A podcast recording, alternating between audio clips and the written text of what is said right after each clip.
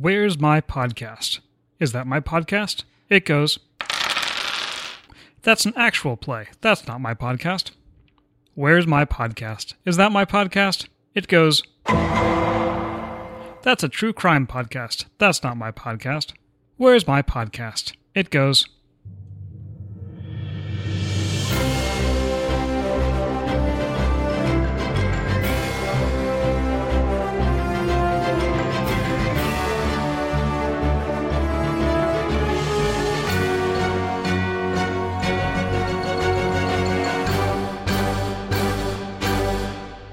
Hello and welcome to this, the 34th episode of the Compleat Discography.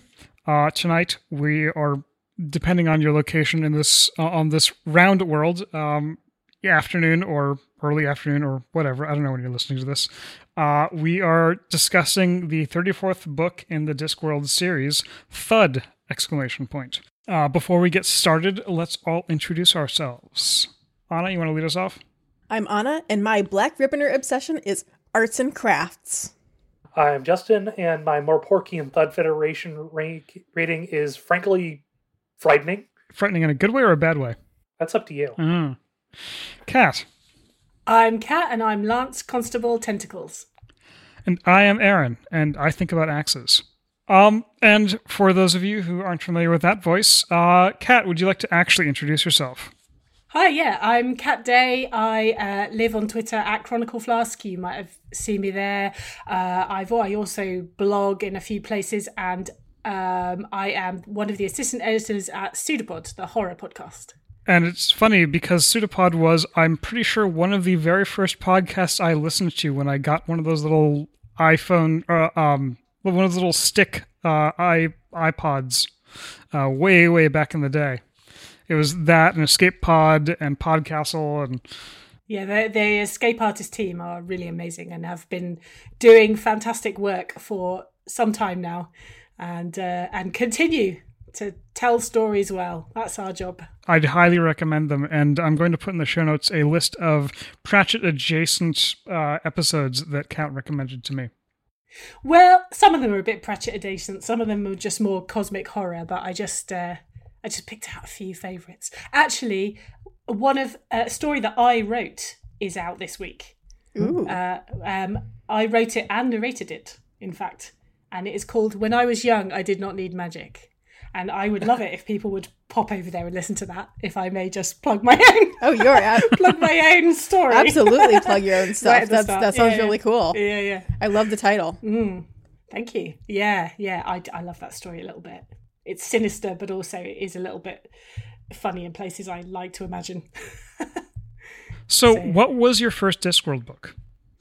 So, uh, my mum uh, turned up one day with The Colour of Magic and the Light Fantastic, um, which I think I was about 14. She had picked them up because of the Josh Kirby covers. Uh, I think back then this was a time, this was before the, the concept of young adult literature was really a thing. So she was just looking for things that looked interesting, you know? So she'd pick them up because of the bright covers. She gave them to me. And then I read The Dark Side of the Sun and Strata and then Equal Rights. I, I'm not quite sure what order I did it in actually. And then I just ended up reading all the books as they came out pretty much because I'm that old. Um, I'm afraid. So yeah, so they're all sitting on my shelf in a very kind of random, haphazard uh, way, just of all the covers that I just picked up as we went along through the years. So I just have this very long shelf with all the books on it. Um, but I like that. I like the fact that it's, I like the fact that it doesn't, it doesn't match. It's kind of like a little history, a little sort of timeline. Uh, and what would you say your comfort read book is? Like, what's the one that you go to if you really just need something? Uh, you know, I I love them all so much. It's really hard. It's like being asked to pick your favorite child, isn't it? Um, Oh, I have an answer for that, but sure, go ahead. I, I was I mean I will sit and read any Discworld book, but um, I do have a particular soft spot for equal rights, and I get a bit sad when people immediately skip like the first five books or so, um, because I love equal rights because for me that is the book where the Discworld first came into its own. Absolutely. and and it becomes it because the color of magic and the light fantastic are also great books and i also have a soft spot for them and also get a bit sad when people people talk about them as though they're they're some no don't start there you know as though they're awful and they're, they're not but they, they are two characters running around a fantastical world having adventures whereas i always feel like in the in equal rights pratchett kind of sat down and went right now this is going to be a bit different you know? And mm-hmm. and really kind of dug into those characters and started doing something that was really properly different from other fantasy stuff that was out there at the time. Yeah. and i also like the fact that the shepherd's crown and i know some people are a bit uncomfortable about reading the shepherd's crown and i and i kind of get it but I, uh, at the risk of slight doing some slight spoilers there are lots of callbacks in the shepherd's crown to equal rights which you will realize if you read the two close together. And i i love that because i felt like it was pratchett's way of saying this is the end and i've come back to the start. And i just i just really love i just really love that. This whole thing i've said this many times on air now so i'll probably cut it out but uh, this whole thing is actually secretly just a support group for me as i finally read the shepherd's crown. And also, and Yeah, also me. yeah, i know it. Because I also haven't read it. Because it, it's not discomfort so much as like it feels like once I once I read it, it'll be like the end will really have come. yeah me too. Yeah I, I know a lot of people feel like that. I know but you should read it i think we should probably talk about this rather large book and uh, it is uh, 450 pages in my edition at least so i'm going to skip a lot uh, we'll probably touch on some things that i don't talk about in the summary but that's because this is an audiobook this is a podcast where we're talking about the book so the anniversary of the Battle of Koom Valley is fast approaching.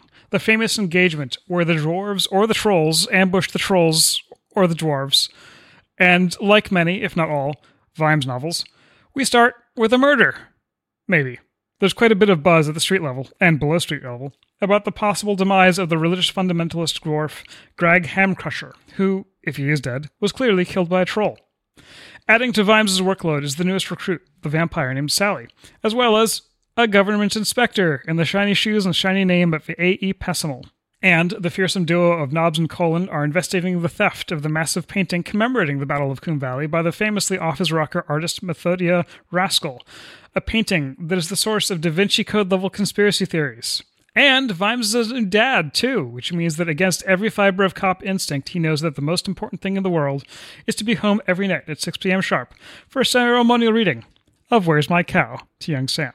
Hamcrusher is indeed dead, though the investigation gets both political and metaphysical far faster than Vimes prefers his work to be. There are many more dead dwarves, mysterious mind sign, dwarves of flamethrowers.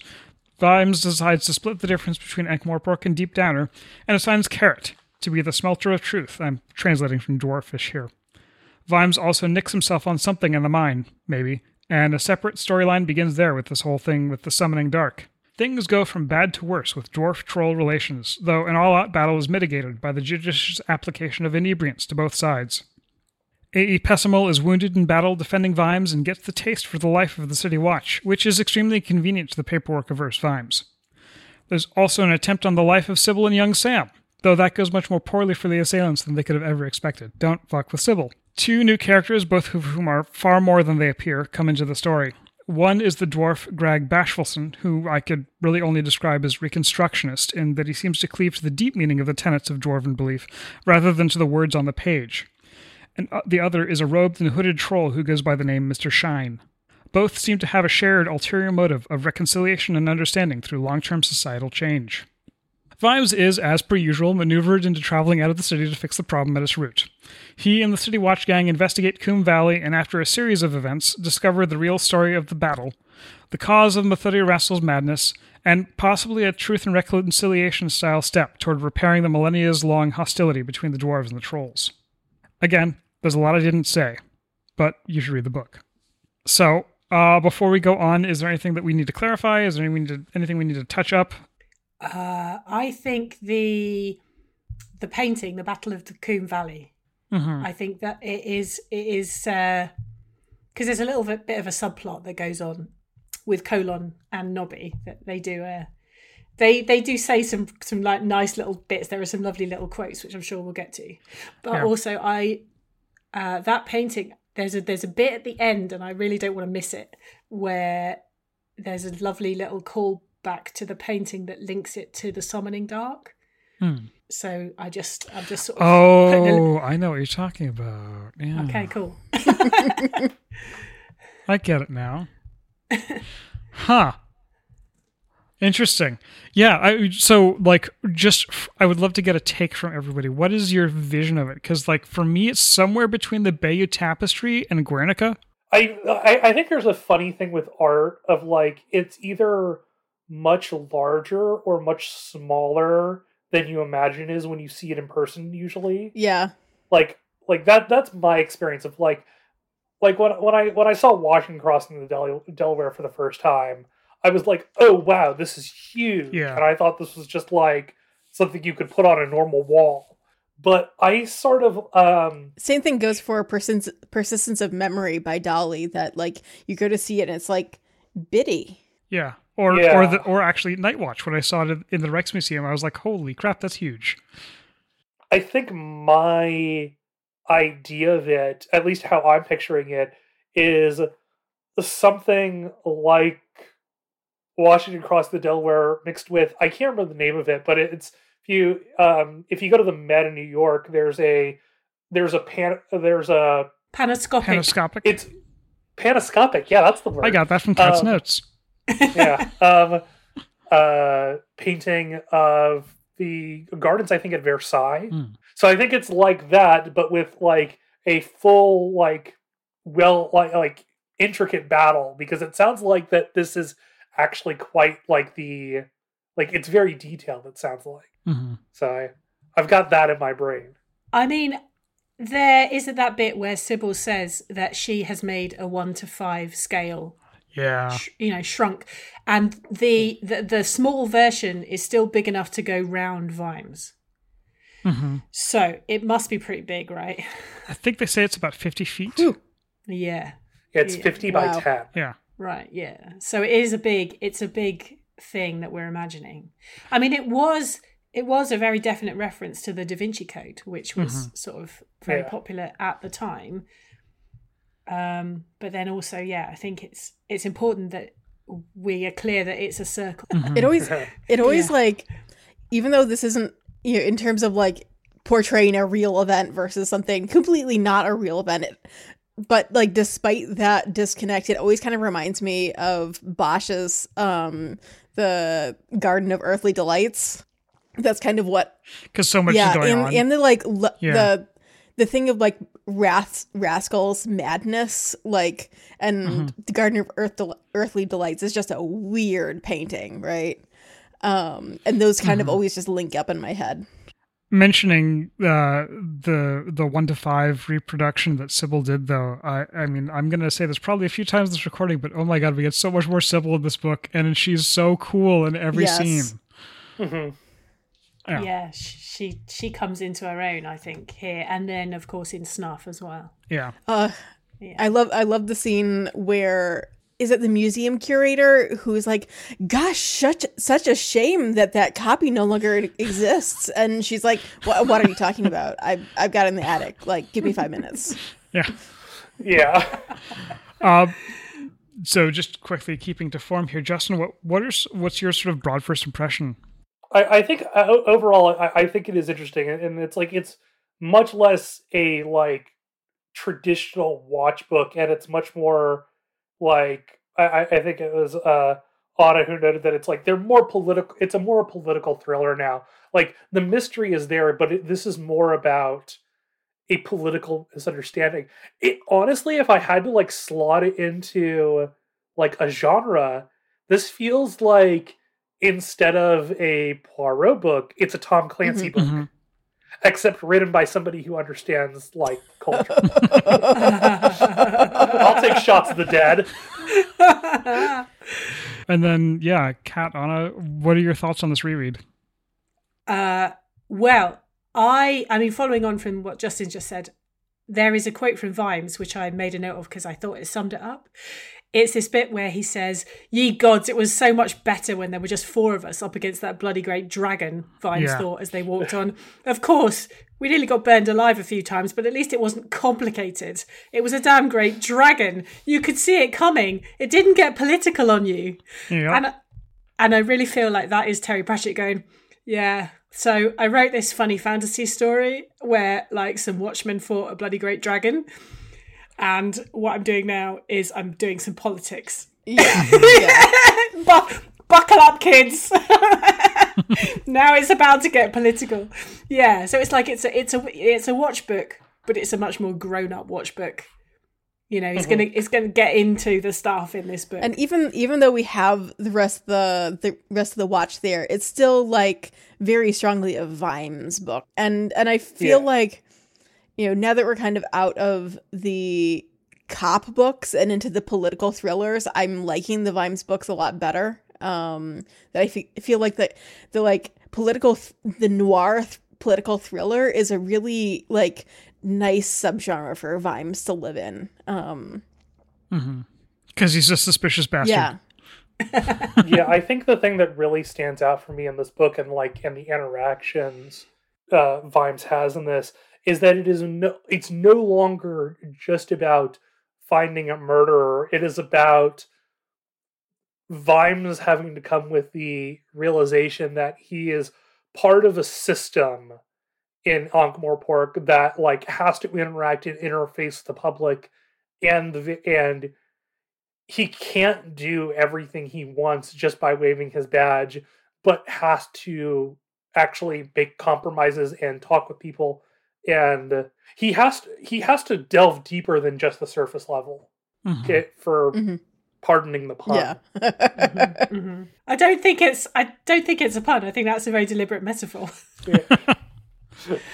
the thing that really stood out for me um that I just it just stood out for me like a like a sore spot was around 250 pages in Vimes and Vetinari are discussing how like the plotters are going to start plotting now because of you know this political and, and social unrest. And in previous Vetinari Vimes books that's what starts the book. And they're like they're ahead of the plot now. And that you know they're ahead of previous plots now again because you know the great undertaking is, is already underway. Yeah. but but also Vimes is is so different uh, from from guards. Still Vimes though And this is one where I actually, um, for my air quotes reread, I actually listened to the audiobook because I've read it in paper many, many times and figured I'd try out something different. The audiobook is stellar. Um, just outstanding. this is Stephen Briggs Yeah. I think the I think the only thing that I have an issue with because I've just switched to audiobooks now because it's just it's easier. The only thing that I think I have a problem with in the audiobooks is that this this is the most nitpick thing, but they don't put enough space between when there's a POV shift.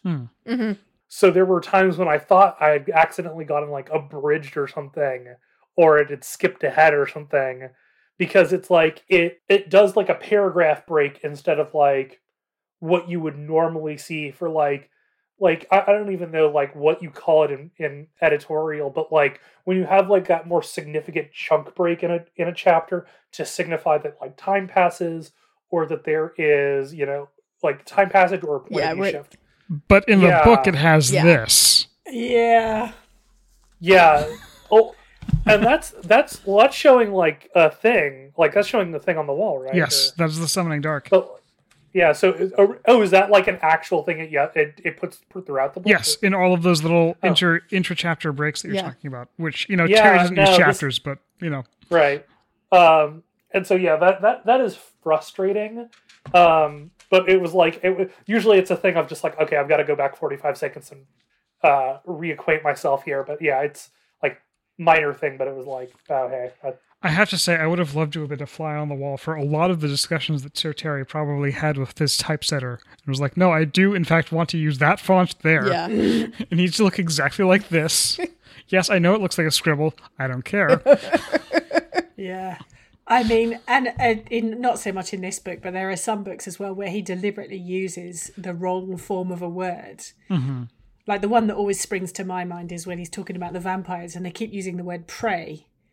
and they and it's and it's P R E Y, and instead of P R A Y, and you know, and I just think, oh god, he must have just had so many arguments with copy editors. like, do you mean praise? Like, no. No, I very, very deliberately do not mean that. I mean pray with an e. You know, and it's just there's just loads of stuff like that where you just it, you feel like he never did anything by accident. Mm-hmm. Nothing is an accident. Like it is all every single letter on the page is carefully constructed. You know, it's Yeah. there for a reason. My only problem with going through and reading it as the audiobook is that you can neither highlight nor dog ear an audiobook.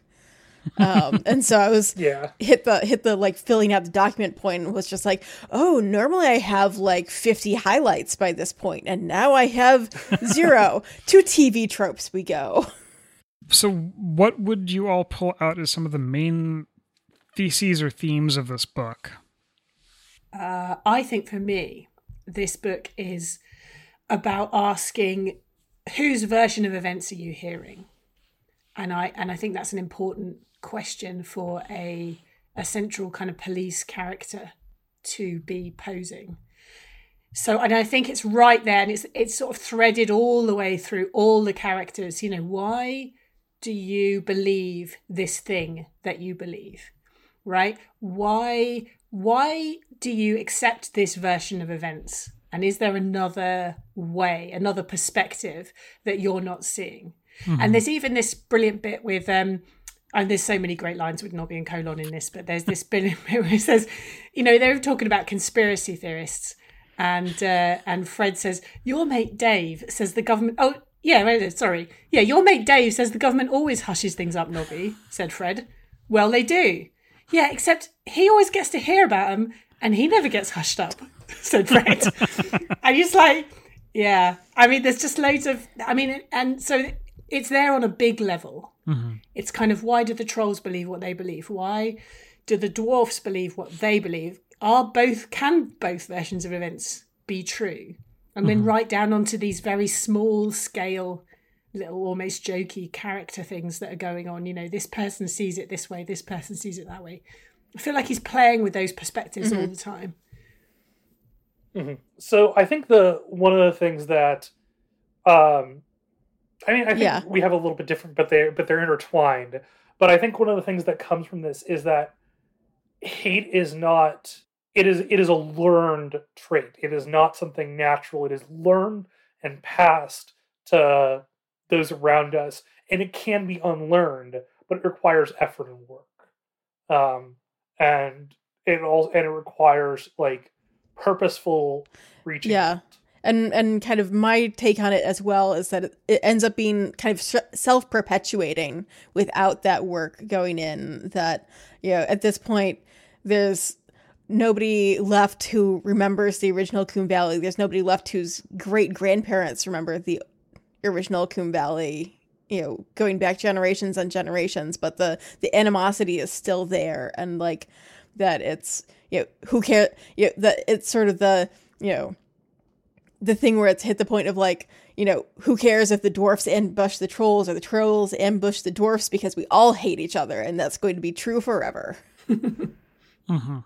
But like Justin says, you know, you can you can like you know, you can put the work in to start to chip away at that and you know forge a path forward. Yeah, I, I saw a lot in in this book too about like related to all of that the the intertwining of history and mythology verging into religion or or at least you know religious like tenets because I don't think that I don't know if you could call the dwarves religious so much as like I don't know um I guess they kind of are but anyway like the the, the deep downers in particular who fundamentally distrust everything that is in sunlight and to the point where some of them don't even believe that humans actually exist um i mean this is again terry showing off the wealth of things that he knows about because that's just kind of plato's allegory of the cave um so Yeah.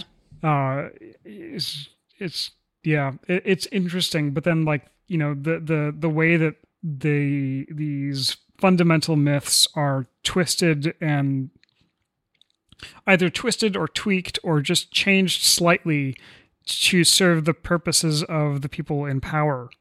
You know, I think that's he's questioning the fundamental nature of truth in, in this book. Yeah, and and I think that's that's what I'm saying about this idea of whose version of events. Mm-hmm. You know, because you have these version of events and they're clearly being changed and they're clearly being twisted. But you know, what is what is true? Yeah. It's hard to unpick, actually. I know when I was first reading this, like in the first couple of chapters, I know I texted you, Aaron, being like, wait, wait, wait, wait, wait, wait. It's been a while since I read this one, but is this Terry does neo Nazis? There's a little bit of Yeah. that. because yeah. like the, the Yeah, stuff with I mean- like the the deep downers in the city, like stimulating the racial tensions and stuff like that. And Yeah. like Oh yeah. Yeah. absolutely. Like the the quote that I that I pulled specifically for that for that discussion was young dwarfs listened to him because he talked about history and destiny and all the other words that always got trotted out to put a gloss on slaughter. And I was like, oh gosh, that's the last yeah. two years. Yeah. Yeah. I mean, I think it applies to many kind of extreme belief Yeah. Set, sets of beliefs, doesn't it? Absolutely. You know, because it all boils down to making the other side other. And I forgot to mention at the top of the episode, this book came out in 2005. The, the Middle East was on fire, probably mainly because we were bombing it. Um, a- and there was a lot of this discussion going on in the world at the time, and it's it's really interesting to see Terry grapple with it. I actually really like as well though that he he doesn't take that I mean of course as you'd expect with Terry Pratchett he doesn't take that on a surface level. Right. because there's that brilliant moment with detritus as well because previously with the trolls they have been a little bit of a joke you know our stupid tr- trolls you know? And there's a bit where detritus gets cross with vimes and uh, you know and says oh yes you know when when you're talking to the dwarfs you know he mm-hmm. has pussy feet you know you know he's very gentle and nice to the dwarves but with the trolls kick down the door no problem you know he just treats the trolls like his personal battering ram mm-hmm. and just completely ignores the idea that trolls might have culture Yeah. Yeah. you know detritus gets cross with vimes and vimes suddenly has this moment of like oh yeah i do do that Yeah. i have done Yeah. that And Uh, and like uh, I'm sorry. I'm sorry, dude. the point where detritus is like, yeah. you know, you're gonna go into the interrogation room, but like leave your assumptions at the door.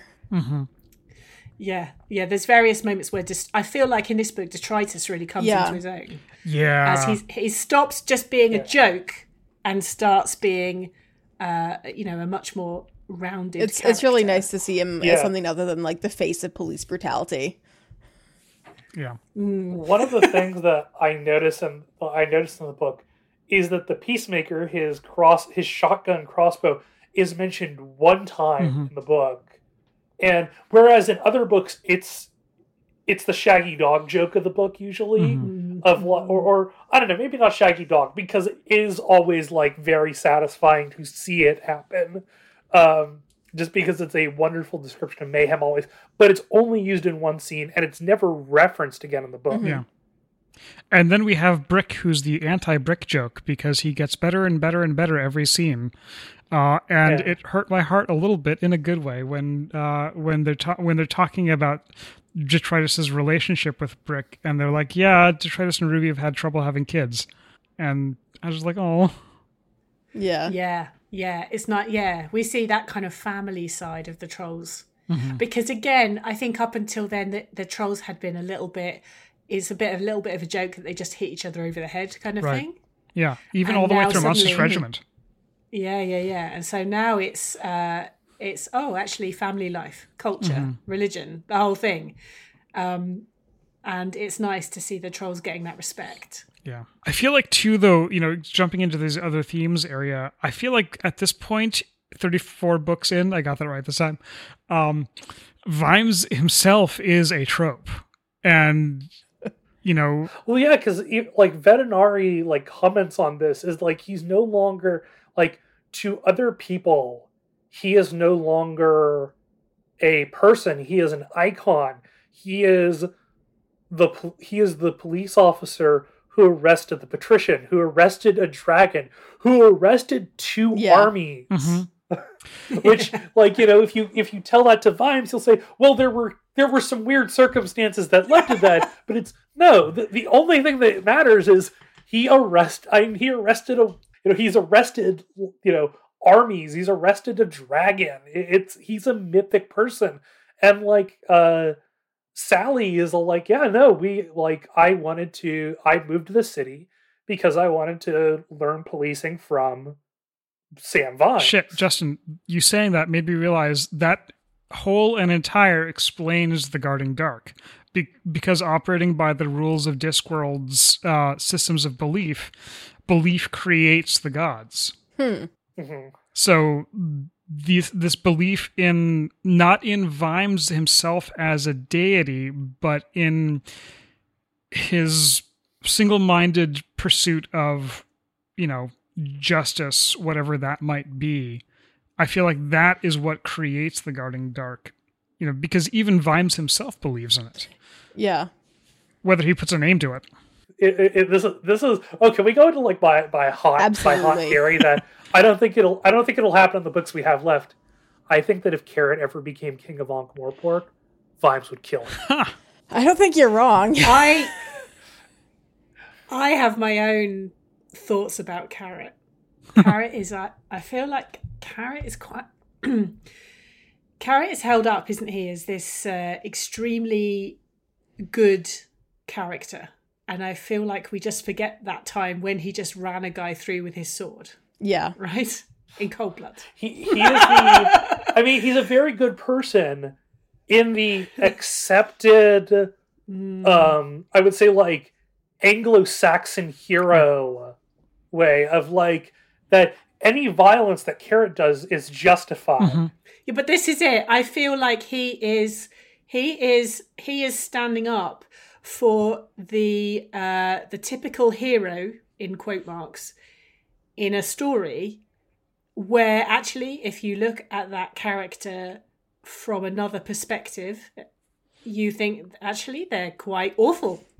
Oh yeah, they've killed they've just callously killed a load of people and they've just done a load of stuff that is actually pretty dreadful. And i think and i think this is it about carrot is i think he is not the point is that he cannot be leader because if he were leader it would be terrible and he Yeah. know and he knows that he knows that I mean, there's even a point, isn't there? Not in this book, but in one of the others, where he says, "like, you know, people need to do the right thing, not because Carrot told them to Yeah. do it." yep, exactly. Yeah. Yeah, in a it, oh. in a previous episode, we talked also about how creepy the uh, relationship between him and Angua is because it's not clear that she could leave. Yeah, it's coercive. It, it sometimes it does feel like that. which actually was I, I want to uh, sort of spin that off and another Sally thing because I think Sally is like slightly like the the dwarf stuff, the dwarf and troll stuff is immensely fascinating to me, but I I love Sally as like a point Yeah. of view character for this. The her her attraction to Carrot, I mean, obviously Carrot is like a good looking person, but it is entirely it's the vampire instinct to be like the femme fatale Yeah. for the hero. Mhm. It, it's like it is the, the it's the Dracula's wives and Jonathan Yeah. Harker thing. Yeah. hmm hmm No, totally. I think that's deliberate. I th- I think Carrot is Carrot is a much more three dimensional character than maybe people necessarily think. It's just people don't want to think about the other dimensions. Exactly, and I, you know, I think they're pretty dark, and uh, I know, I know there are people out there will not like me for this because people hold Carrot up as this kind of li- literally a hero, and it's like, yeah, but you know how often the hero is very problematic, and I think What's funny is I- you're not you're not only not the first person to come onto this podcast and dislike Carrot, you're not the first person named Cat to come on this podcast and dislike Carrot. That is true. know, that is true. it's mean- not that I dislike him. It's not that I dislike him. It's just that I, I, I don't trust him. Yeah. Yeah. I don't trust, you know. He honestly like having having just done this stupid personal project like for the last two months. Honestly, like the way that he is framed, it sort of kind of reminds me of James Bond. Hmm. What carrot? of how like Yeah. you know you know the narrative is like oh hey this is like you know if you don't look at anything it's like oh hey he's doing all these good th- you know doing these things saving the day but once you look at it and you have your second thoughts on it it's like wow this is really fucked up Yeah. Yeah, I think that's it. It's that it's that character that's, you know, everyone's told, "Oh, you should like this guy." And there's certain segment of the audience that goes, "Okay, I like that guy." And then there's others of us who go, hmm. Yeah. Yeah. and you know the my wife and I like to talk about how he's sort of the the Indo-European king ideal. Like he, you know, they talk about how he wears the city like a cloak. Um, he does the thing that's right for the city, uh, broadly speaking. Although you know, question mark who determines that question mark. Um, but I guess it's carrot. Uh, but you know, sort of skipping ahead to um, another th- theme that I wanted to talk about a little bit is this whole idea of the consent of the governed is really is really uh, talked about a lot. Vimes brings this up many times. Like he talks at length about how he doesn't understand. You know, the whole the whole thing with police is like there's a hundred of us and two thousand of them, and if they actually organized and looked past our badges, they could just walk over us. Um, and then you know the chess footnote where Vimes is like, I don't understand why the the, the rooks and the pawns don't organize. Yeah. The king just sits there doing nothing, and the pawns are out there killing each Yeah. other. and you know, and Vetinari's comment right at the end, where eminent domains means eminent domain means naked theft by the government. Yeah. yeah. There's a little, little, little bit of a small L libertarian vibe in this book. The this one also like continues the ongoing Vimes book thread of the Who Watches the Watchmen Yeah, to the point of establishing a entity that watches mm-hmm. the Watchmen. That like, you know, back in Night Watch, you know, there was the like, who watches the Watchmen? And Vimes is like, me. It's always me. I'm always watching myself. And it's like this is the entity that is watching. The is the the portion of Vimes's soul that is watching him, like Yeah. yeah. made manifest and like partitioned off. It's wild. Um, Yeah, like how at the very end, uh, they they have Angua knock him over during his berserk rage because like they're not worried that he's gonna kill them. They're worried he's gonna like literally rip himself apart, preventing himself from Yeah. killing them. Are, are we on the other themes and tropes bit? Sorry, yes, yeah we kind of rock it around. we a try bit. to stick to the outline but we jump around a lot Yeah. because we can't because somebody ourselves. brings something up and then the outline, Yeah, the outline 'cause I- partly exists just so that we can put our thoughts down and have something to work from, and not just be like rambling for two hours. Or longer. Yeah. Because I, I asked because I've got some cool chemistry stuff to tell you. Yeah, yeah, go for it. Uh, Cool. So, because the other thing that I didn't say at the start is I'm a chemist, and Terry Pratchett loved chemistry, and there's loads of chemistry stuff in the books all the way through, uh, right from Equal Rites, where you see Granny Weatherwax literally doing chemistry, literally distilling substances and using an alembic. Um, but there's really good troll chemistry. The troll chemistry book come is is referred to in this and i love it. I love it because it's not none of this is an accident. Again none of this is an accident. So you know there's this joke that all the troll drugs start with s. And it's not Yes. answered. Why do all the troll drugs start with s? Because it makes them easy to remember. Right, that's not the reason they all start with s and they all start with a capital s do you notice mm-hmm. every time they're written mm-hmm. scrape slice slide it's always a capital S. They start with S because they have sulfur in them. Oh, Oh, I was like, as soon as you said that, I'm like, oh, Yeah, it's oh. true. that's brilliant. It's true. It's true because it's a, I love yeah, that. it's a reference to black powder, gunpowder, which is potassium nitrate, sulfur, uh, and and and and and and and the other thing that's in that's in black powder, right? But the but the point is, it's a reference to gunpowder, right? So they all so any kind of troll drug is an explosive because that's what that's what troll drugs do. They blow their minds. They literally God damn it! Wow, literally, I love it. I love this. blow their minds. I know. How amazing is that? You have lo- Right? blown Yeah, my yeah, yeah. mind. Yeah, yeah, yeah. Yeah. and there's, you know, there's that bit where uh, Brick says, um, "I'm going to find a startled pigeon and some alcohol." Right. I I am pretty sure that's a reference to nitrate esters, right?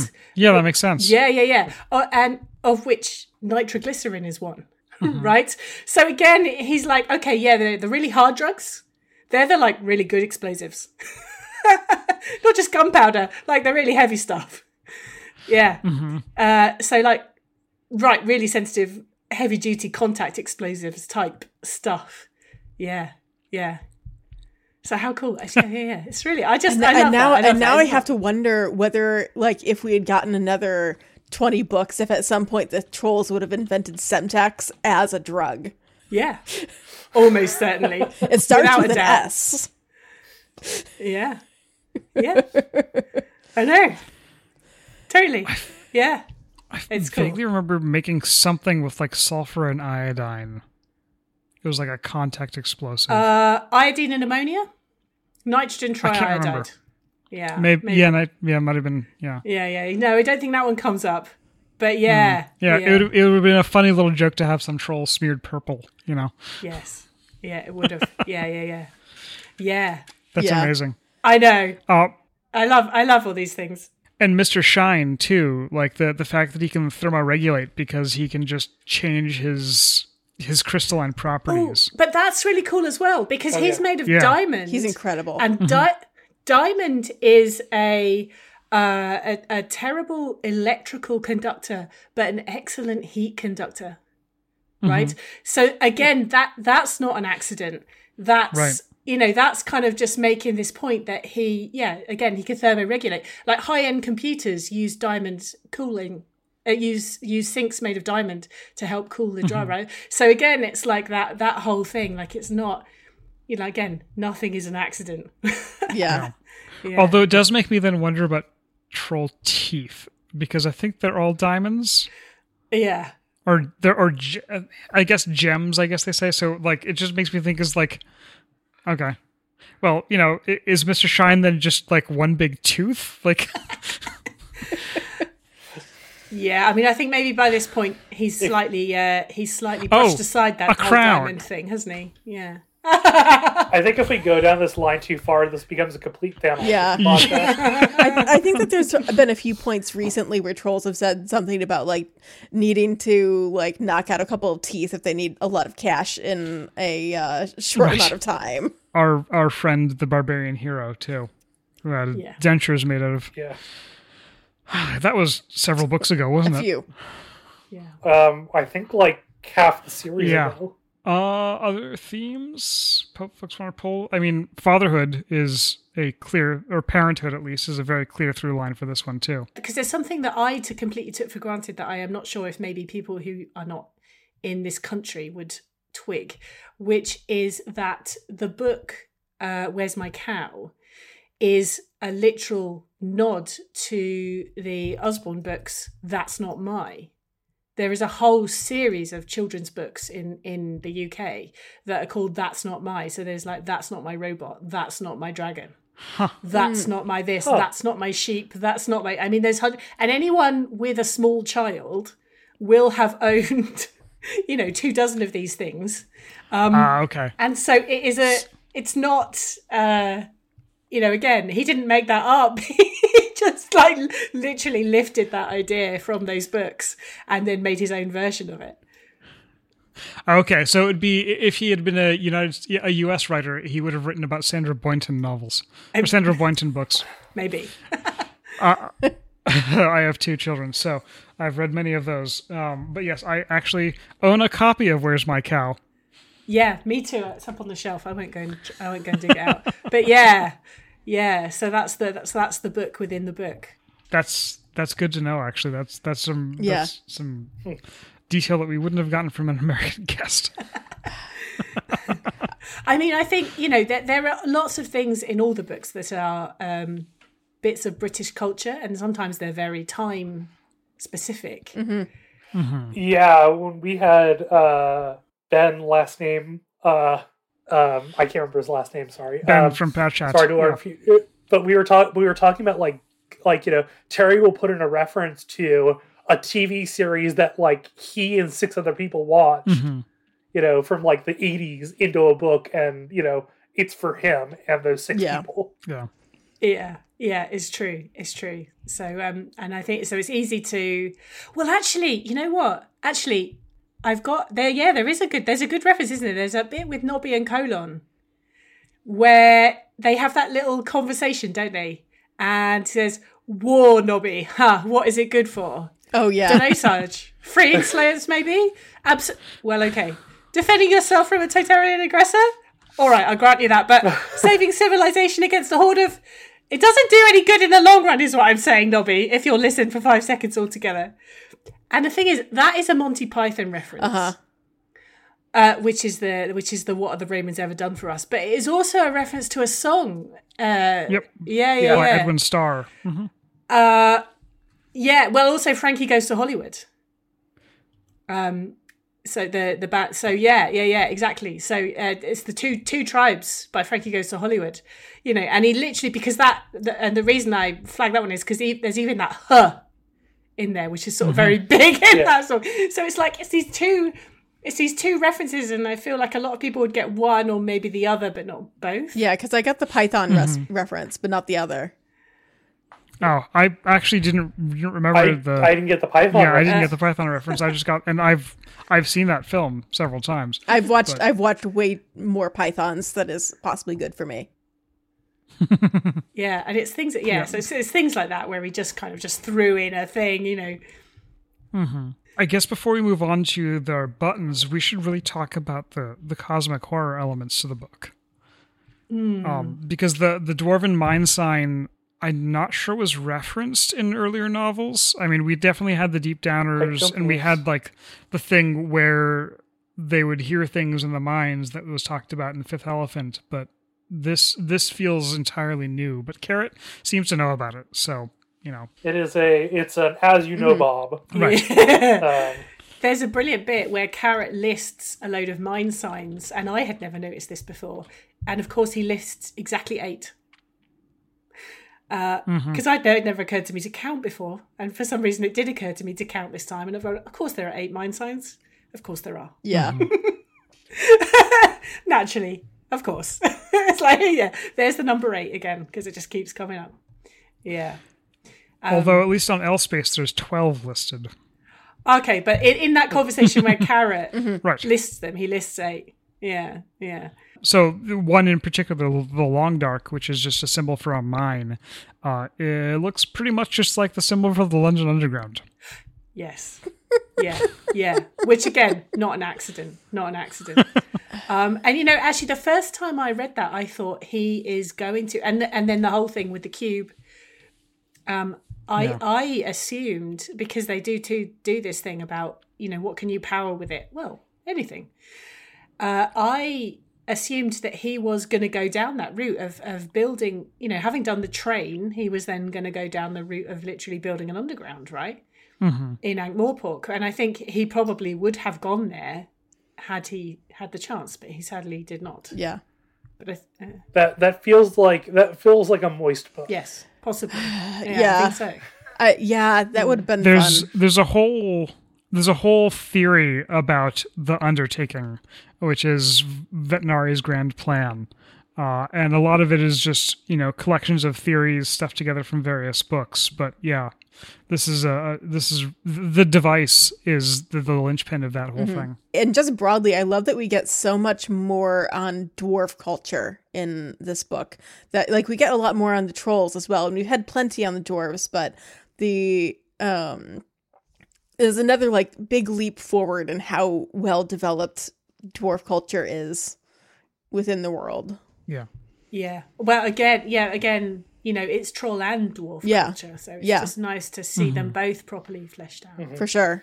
I mean, I feel like you know, from the cosmic horror point of view, I Pratchett had played with cosmic horror ideas right from the start, with these mm-hmm. things from the dungeon dimensions, you know, and he he would he would play with that idea of uh, oh, it's so horrible I can't even describe it, kind of thing, which is what Lovecraft used to do, of course, and I feel like in this book, in much the same way that Pratchett took some uh, Tolkien ideas and just messed around with them early on and now in and now later he's kind of saying oh, okay all right fine. I messed around with dwarves being met. i've made a joke about the fact that all dwarves are male but they're obviously they can't all be male so that's i know you know and now i'm going to get into a big long exploration of what that means if you're a female dwarf I feel like what he was maybe kind of doing here a little bit was like, all right, I've made a joke about the whole cosmic horror thing.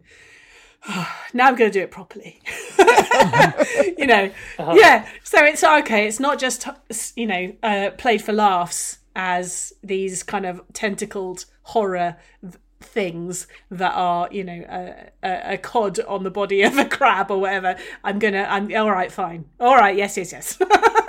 I'm gonna. I'm Yeah. gonna do it properly. I'm gonna like actually look at what that means and what it looks like and, and what it does and how it's mm-hmm. going to affect people. the whole thing with minds going mm-hmm. bad was really fascinating to me and that that idea of you know the panic that can set in and how it how it's contagious was was really the thing that that appealed to me about this particular take on it because of the the way that it simultaneously is this you know millions of years old entity but then also something that's invited in and created at the same time I feel like mm-hmm. I feel like we need to have somebody on this podcast who like knows a lot about submarine psychology.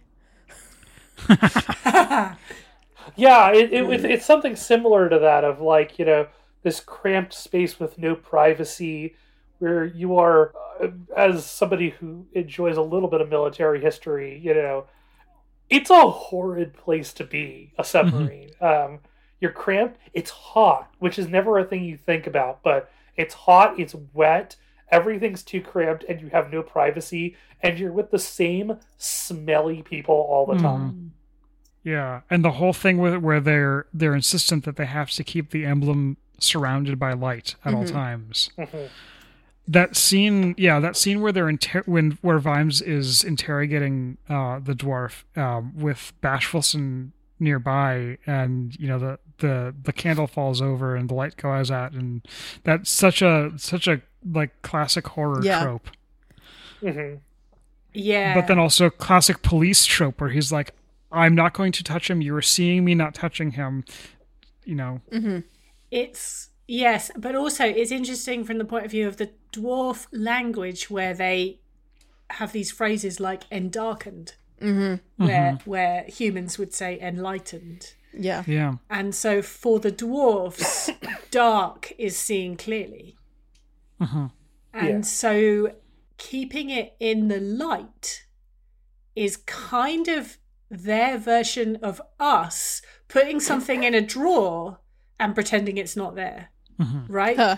They yeah. that's the that's what they are doing is putting it in putting it in the light is kind of getting it out of their sight almost that's a i didn't even think of that that's a that's a great point yeah so i think i think when that candle goes out whereas we the humans would see that as plunging it into darkness and hiding it mm-hmm. for the dwarfs that's now i have to look at this thing that i was not i was trying to avoid but then also they're not supposed to burn it which is also interesting Yeah, you, because you you can't, can't destroy it i guess you, you, yeah, you can't destroy it because that's You can't words. Right. destroy symbols or words. Yeah, yeah, yeah. right That's why Vimes is so. That's why Blackboard Monitor is such a double-edged title, isn't it?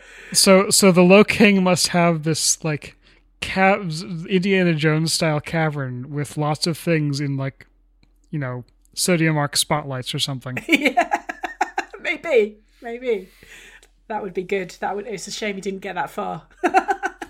yeah. Okay, let's talk a little bit about buttons because there's uh, a plethora to choose from in, in this book. These are things that really, you know, slap you in the face in a few sentences. Well, I highlighted the the war. What is it good for? Um, because I I really like that particular. I mean it. It's a dialogue that's both a joke and like not a joke. Especially those last that that last Yeah. couplet Yeah. doesn't do any good in the long run, and then Nobby says, "Yeah, but in the long run, what does?" yeah. Yes. But also, Terry answers that on qu- that question because it's that drip, drip, drip of societal change that doesn't happen. Sometimes happens all at once, but most of the time takes long, hard work by lots of Yeah. people. Yeah. I think for me, actually, it's right at the start where we have the things that Tak wrote. Because you see the bias. The bias is obvious, isn't it? Mm-hmm. So, you know, the the, the 1st brother stood under the open sky and became too tall. You know, and it's that phrasing, too tall. Mm-hmm. You know, and the second brother stood under a roof of stone and achieved the correct height. And then the troll wandered Yeah. the world unbidden and unwanted. And so immediately you're right there thinking, okay, dwarfs are right and everyone else is not. So whoever wrote this was, you know, bringing their bias. Mm-hmm. Whoever did this translation was bringing their bias straight to it. And you think, how often does that happen? Quite a lot. Yeah. And I love how the book itself notes that in the original, the last paragraph of the quoted text appears to be have been added by a much later hand, which is referring to the paragraph about Yeah. trolls. Yes. and it's even like that there's like and, and the uh, unbidden and wa- unwanted it honestly reminds me of cain hmm and like and all of the apocrypha that gets attached to Mm. cain and how, how and how that was twisted by various various cultures to justify things the, mar- Mhm. the mark of cain What's interesting, though, that I maybe I just skipped over it, but I don't think they ever refer in this book to the fact that trolls believe they're living backwards. they, They do, do.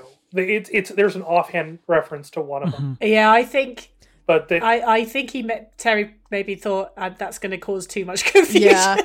I think I think Terry might have run out of track on that one. And just sort of uh let's just set that aside. Yeah, we'll just forget about that bit for a moment. Yeah, let's never not. Let's hope nobody remembers that. Um, Kat, I, I have another one that actually I think ties in nicely to your observation about keeping keeping the symbol in the light. Um, so it's the his mind worked fast, flying in emergency supplies of common sense, as human minds do, con- to construct a huge anchor in sanity and prove that what happened hadn't really happened, and if it had happened, hadn't happened much. because Yes, that's what brains do. yeah. It's it's psychology. Yeah. It's it's Terry doing what he often does, which is mess around with humans, or mess around with, uh, delve into ideas of human psychology. And yet, and I, you know, I often wonder how much Jung has he read, Like, because there was, I mean, there's so many things. Uh, I mean, I think about the Tiffany books as well, where you know he taught first thoughts, second thoughts, third thoughts. You know that kind of level of self awareness. Um, and yes, yes, it's the same thing. It's like the way, like you say, the way human brains will just go, I can't cope with this, so I'm just going to make it somehow fit into my head. Yeah. yeah. And I feel like I feel like that's kind of what the dwarves are doing by keeping the symbol in the light too. It's like no, no, no, mm-hmm. it's fine. Exactly. It's it's fine. Mm-hmm. Like we don't have to we don't have to wa- like care about it. It's fine. Um, mm-hmm. Exactly, exactly. That's it. That's it. Yeah, it's the it's it's the dwarf equivalent of a human burying and uh, we would say I've just I've just buried that trauma. Right. Right. right? But of course, for a dwarf, they you know burying something, everything is opposite. Right. So that would be I've taken that trauma and put it out in the light. Yeah. it's you know it's just reversed. Yeah. I really like uh, Grag Bashfulson. I I mean, he has complexities, but he's also presented so simply. I, I was looking for a better word than ascetic because he's not ascetic. He's just he's he's living simply, I guess. And even more than that, the, the sentence that really stuck out to me was, um, "I can think deep thoughts. I don't believe I need a mountain over my head in order to be a dwarf." Um you know that mm-hmm. and then also later on he doesn't need to carry an axe because he carries the idea of an axe which is such terry bullshit Yeah. like that's exactly what terry would write But he does it. He he he kills. Who does he kill? he doesn't kill him he just disables mm-hmm. him yeah. He's- but it, it's yeah, like he- a it's like a chop to the neck. Right. I- it's it's a it's a very samurai moment actually. Yes. You know, it's Yeah. that it's that single stroke. Hmm. Yeah, it felt like it was referencing kind of a lot of martial arts Mhm. type ideas. Yeah, Yeah. he doesn't have to carry an axe because he he his mind and his body can be the axe, which is uh, you know I said it earlier on like it's a sort of a reconstructionist thing, um, really paring down to the the base concepts and then re- rebuilding your your theory out of that. yeah. Um, but then also Vetinari says a wise ruler thinks twice before directing violence against someone because he does not approve of what they say. You have any buttons, Justin? Um, well, yeah, the, the thing that I was sort of like, I think the, the big thing that I what was Vimes and the narrative's use of excuses. Um, how the moment you find a bad excuse that that lets or the the moment you give you let something slide for a good excuse that gives you leeway for bad excuses. And i i just think that's interesting of how like at least for Vimes, he he especially with how much power he has been given, how he has to set limits for himself and how he has to, you know, make Yeah. check himself. That's that's another one that I pulled, but I think I think we kind of all pulled it. The um, you know, once yeah. uh, I've got the I've got the text in here. If, um, would a minute have mattered? No, probably not. Although his young son appeared to have a very accurate internal clock. Possibly even two minutes would be okay. Three minutes even. You could go to five minutes perhaps. But that was just it. If you could go for five minutes, then you'd go to ten, then half an hour, a couple of hours, and not see your son all evening. So that was that. Six o'clock. Plot prompt. Every day. Read to young Sam. No excuses. He'd promised himself that. No excuses. No excuses at all. Once you had a good excuse, you opened the door to bad excuses. Mm-hmm. Yeah. And I think at least part of that is like Vimes having leftovers of, you know, living on the streets and not having that structure growing up. And, you know, he, he it's him saying, even as a workaholic, I'm gonna have the, you know, I'm gonna ha- I'm gonna be there at least. I'm gonna sh- Yeah. I'm going to be present Yeah. because I think the last thing he wants to be is distant. Which then also leads to some amazing set pieces. Uh, Oh yeah. he does an e-brake turn on a cart, which is just. I mean, actually, there's a there's a bunch of really strong set pieces in, in action set pieces Yeah. in this book too. Oh yeah. Can we talk about the uh, the the coach going to Koom Valley? Yes. Oh yeah, definitely. Yeah, because okay, so this is a thing. So there's a thing that that Pratchett mentions quite a lot, which is when characters in various books, which when characters are moving really fast, and he talks about the fact that the landscape ahead is bluish, and Yeah, behind it's red. redshift. So yeah, so that's mm. redshift, which is very cool that he always he always like throws that in and gets it the right way round. But then also with this one, of course, it's a it's it's a police car, so it's red and Right. blue Yeah. right? So Gosh, so that's yeah. really cool. Plus, then you've got the whole Back to the Future things Yeah. thing. with everything exploding around it. Once this hits 13 miles an hour, you're going to see some serious Yeah, but also there's a bit where there's that bit of dialogue with Willikins where he says, uh, uh, you know, Vime says something about the bad roads. And, and Willikins says, however, that will not in fact matter. You know, in other words, where we're going, we won't need roads. And I, I love all the things exploding Yeah. around them too, yeah. All the exploding cabbages. Yeah. and cauliflower surprise. He says as a cauliflower explodes. Yeah, and again, it's just one of these things where it's like, oh, you've just jammed three separate references into one paragraph. That's mm-hmm. amazing. Yeah. Yeah, they're they're so he's they're so layered too. Like you get two of them, and somebody's like, "Oh yeah, there's this one too." And you're like, "Crap, I missed that." And yet and yet at the same time, like it, even if you'd never seen Back to the Future, it would still be funny as hell, right? Mm-hmm. Like, and that's one of the things that I feel like particularly. So, Kat, I, I, you know, in a lot of ways, share your fondness for the early books, but I, I definitely do see why, like, they aren't necessarily recommended starting point in terms of like I think a lot of the references end up being more critical to the content. And I think a lot of people haven't necessarily read or seen the stuff that's referenced in those books um, if they're picking them up now.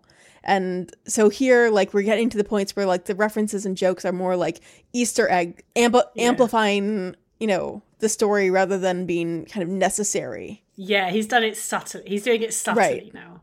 because like Yeah. you know we as americans get very few of the like very uk specific jokes but they're still you know they're still funny books and i've never been like you know it's i always love finding out like what the what the additional jokes are that i never got but it ha- it doesn't like spoil Mhm. my enjoyment I think one of the things that like makes that improves it is that they're the real sense of Easter eggs. Where if you see it, it's the like you can you can point your finger and say, ah, "I get that," instead of it being entirely referential humor, Yeah.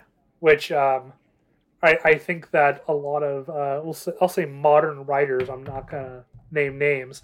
Um, haven't determined the difference like don't know don't know the difference between the two and assume that referential humor Yeah. is an easter egg But it takes it takes skill, doesn't it? It takes a lot of skill to get that right. oh Yeah. it's yeah it's so hard to get it right and just like do and do it so seamlessly I don't think this was a direct reference, but in the amazing uh, assault on Vimes's house that just has burned burned into my memory ever since I first read the book, Willikins is reminds me so deeply of that Alfred Pennyworth scene where oh yeah where he's got, the, shotgun. He's like, regrettably, I'm, I am unconstrained by by uh, Mr. Wayne's rules or something like that. oh yeah yeah Um, but then also, you know, using a flamethrower on Sybil, who is a dragon tamer, like, not the best idea. is wearing Yeah. her full protective gear and Right. also you're in a like room with all the dragons who are then going to be really really mad at that flamethrower because like either either like either it's a rival or or or it's really sexy i think it's like yeah i think it's making them feel mhm. inadequate well, except that their flame is described as significantly better. I think. yeah I, I i know but like every time i every time i get a description of those dragons all i can think is they've got serious chihuahua napoleon complexes like just because they're such pathetic they feel like the dragon is equivalent of a pug Yeah, but I think I think that's deliberate, isn't Yeah. it? That's that's like They're it's that kind of you know- Horribly, yeah horribly overbred. Yeah. Yes. Um, that also that whole scene also has a, another funny line where, the, regrettably, they had when choosing choice for young Sam completely neglected the whole area of hard things with sharp edges. Yes. uh, although although maybe Yeah. they should go um go back to you know when having death be the hogfather in the in the mall and get a sword Yes. That will be an educational lesson. yes. Yeah. Yeah. Yeah. That is such a great line, isn't it? That will be an important lesson. Yeah. Yes. What if she cuts herself? That will be an important lesson. it's like every parent everywhere is like, okay, yeah, yeah, yeah. Yeah. Mastery over avoidance. And of course, that bit in the in young Sam's bedroom is where we see the summoning dark kind of in the real world, Yeah. because the ball rolls into the hoop, Mm-hmm. and you and there's, there's the snake. There's, it's just it is a, it's a stuffed snake, Yeah. isn't it? Yeah. Forms the tail, and so it appears in the in the real world. yeah Yeah, and it starts appearing a Yeah. lot too. yeah. Well, I think it appears three times. I think so. Yeah. Yeah, it appears in the alley behind with with Red Cully. With the onion, And- with the onion, yeah. yeah. it appears in the places where vimes is angry Well, the other time where it appears, where I think it appears, which isn't obvious, is where Vimes is Vimes puts the one five scale of the painting around himself, and so you have Vimes inside this circular painting. yeah So he Yeah. is the summoning dark, and I and I you know that's just. It, I mean, he doesn't. It's not highlighted, but it's like oh, okay, yeah And that's right before it completely takes control of him. exactly, Yeah. exactly, yeah, yeah, yeah, Yeah. yeah. There's the Vetinari Drumknott scene uh, where given then a contest between an invisible and very powerful quasi-demonic thing of pure vengeance on the one hand and the commander on the other, where would you wager, say, one dollar?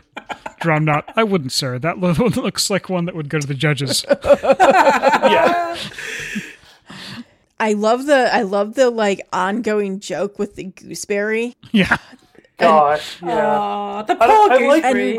I love that Vimes finally figures out that this thing could be useful to him. It's like it's like that mm-hmm. moment where like Yeah. you've gotten your elderly relative a piece of like some sort of modern technology and it- it's that it's that flip from like mm-hmm. I'll never use this this is useless to like my phone is the best thing ever.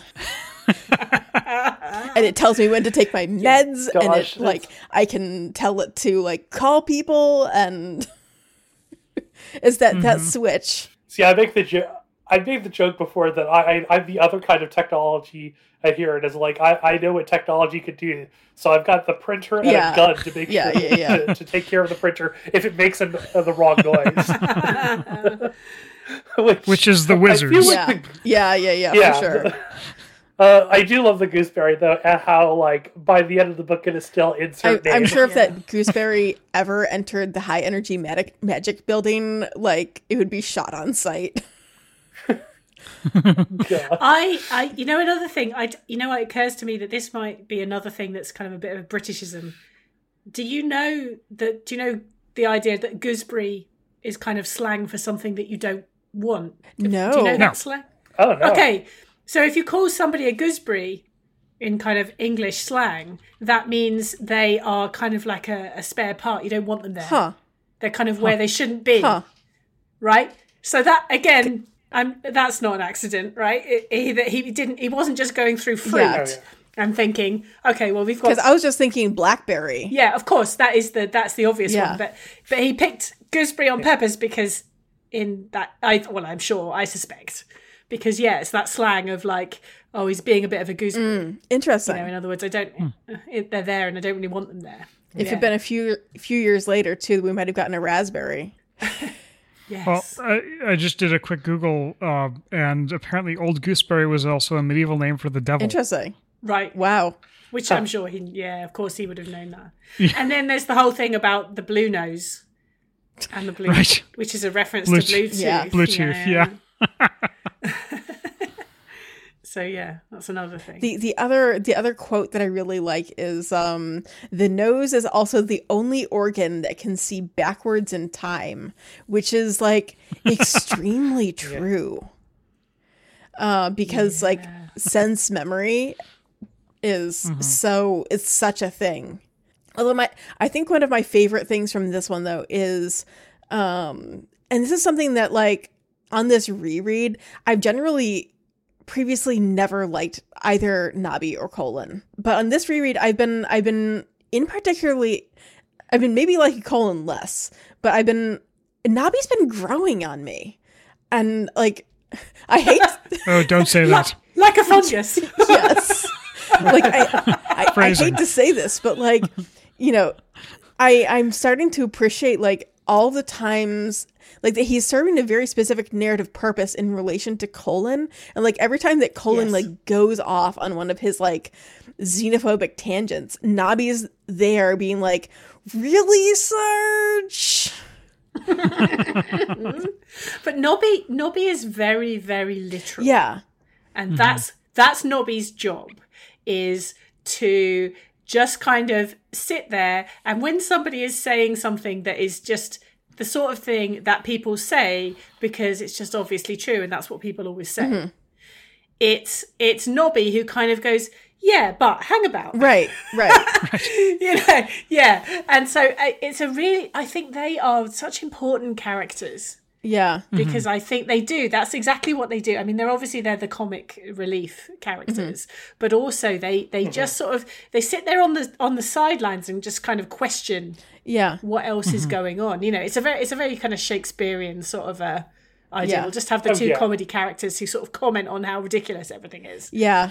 Yeah. Uh, and his his other role, of course, is there's going to be a fight. Acquire the most expensive thing you see. Yes. yes. Yes. I've been I've been really appreciating Nobby more on this read through than I ever have. Just like again seeing seeing like that he plays a role in the narrative that's not just comedic relief and and seeing his relationship with Fred. And I think later in this episode we're going to talk a little bit about the relationship between Nobby and Tawny. Yeah. because that's that's something I have more mixed mm-hmm. feelings about, and I want to stay mm-hmm. on the the positive stuff Yeah. in this section of the recording. Ooh, ooh. Um, one thing that I really enjoyed in this book was the idea of um, cultural exchange and community through Yeah. games, Oh gosh, I Um, wonder why. which is yeah, I, I, I can't imagine why. Um, but I, I think like the idea of it's something that is like normally if I would see if if if in a story I would see a say like for example here a troll wearing a dwarf dwarven helmet in like a game store I would think that was that would instead be like normally I would think oh that's a very funny critique about um certain kinds of let's say cultural cosplay that goes on uh by um fucking weebs. um, um but um you know I like by people who maybe you know are have like a good idea of culture but are maybe not doing it in the most respectful way Yeah, possible or fetishization. but in yeah. this but in in this it is much more uh it is presented entirely as a thing of cultural sharing Mhm. and crossover which i mean is done because shine has created this safe space for and what it sounds like younger dwarves and trolls to try to work past that barrier and i love the idea that the that the game of thud you play both Yeah. sides and that mastery of the game is playing the side that you that like playing or becoming a master of the side that you culturally don't associate Mhm. Yeah, and those cultural artifacts that they're that they have, I think it's pretty explicitly laid out that they're given, not taken. Yeah. Yes. Which I think Mhm, is the key. Yeah. Yeah. You know, and it, it really is like that that what you're describing, Justin, with the the mastery of both sides, and especially the one that you that you might be predisposed to be weakest at, that feels like kind of a commentary on and maybe even a reversal of the discussion in going postal in the in Vetinari's office where they're talking about what side they play. But then also maybe it's because they're all humans talking, so they don't even have the ability to grasp it. because it's all humans and and the people who are commenting on how oh one side always wins are all privileged Yeah. oh, you know they're all privileged boring Yeah. Like it's Reacher rich Gilt. Like who, like of course Reacher d- Gilt doesn't understand Thud. well no I, I it's not it's i don't think reacher like reacher seems to understand it it's the it's Yeah. the other Mhm. ones it's the it's the old money Yeah. people who don't get Right.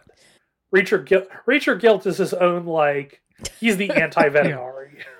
But yeah, I, I'm I just find it in, like as somebody who you know loves game game design game theory, it's like Th- Thud is as a construct is so cool. And Yeah. I believe um friend of the show Lego Ankh-Morpork has created a uh, instructions for a Thud set. Yeah, and I believe you can. I, I I know that they at least produced a like board game. for it. Yes, there's a you can buy that from the the the uh, um the Discworld shop. Uh, I've considered it. Might I have it. now. I have it on the shelf here. of course I do. yes. Yeah. I haven't I wouldn't consider myself an expert. It is quite difficult. Mhm. Uh yes, as you might expect. But yeah, again, I think it is it is that same motif of looking at things from the other side. Mhm. You know, I think, and I think that's what he just kept doing in this book of like, okay, this is how this group of people see things, and this is how this other group of people see things. And do we see how both of them can be true? Mhm. Yeah, Even though they appear to be completely contradictory. And and the game Thud is a way for him to, uh, you know, it's just a, another way for him to get that get that idea across. also I, I figure I'll, I'll, I'll, like there is a cultural context for like the the design of thud um there it's it comes from a lineage of uh like Nordic and Celtic board Mhm. games Mm, mm. that exist that originated in like the the very old like and like Doctor Internet tells me that like the the, the first earliest signs of this is fourth century. So it's like you know very old stuff. I find Pessimal also a very fascinating Yeah. character. Um, in in no small part because it also demonstrates the like the different kinds of charisma that you see between Vimes and Carrot.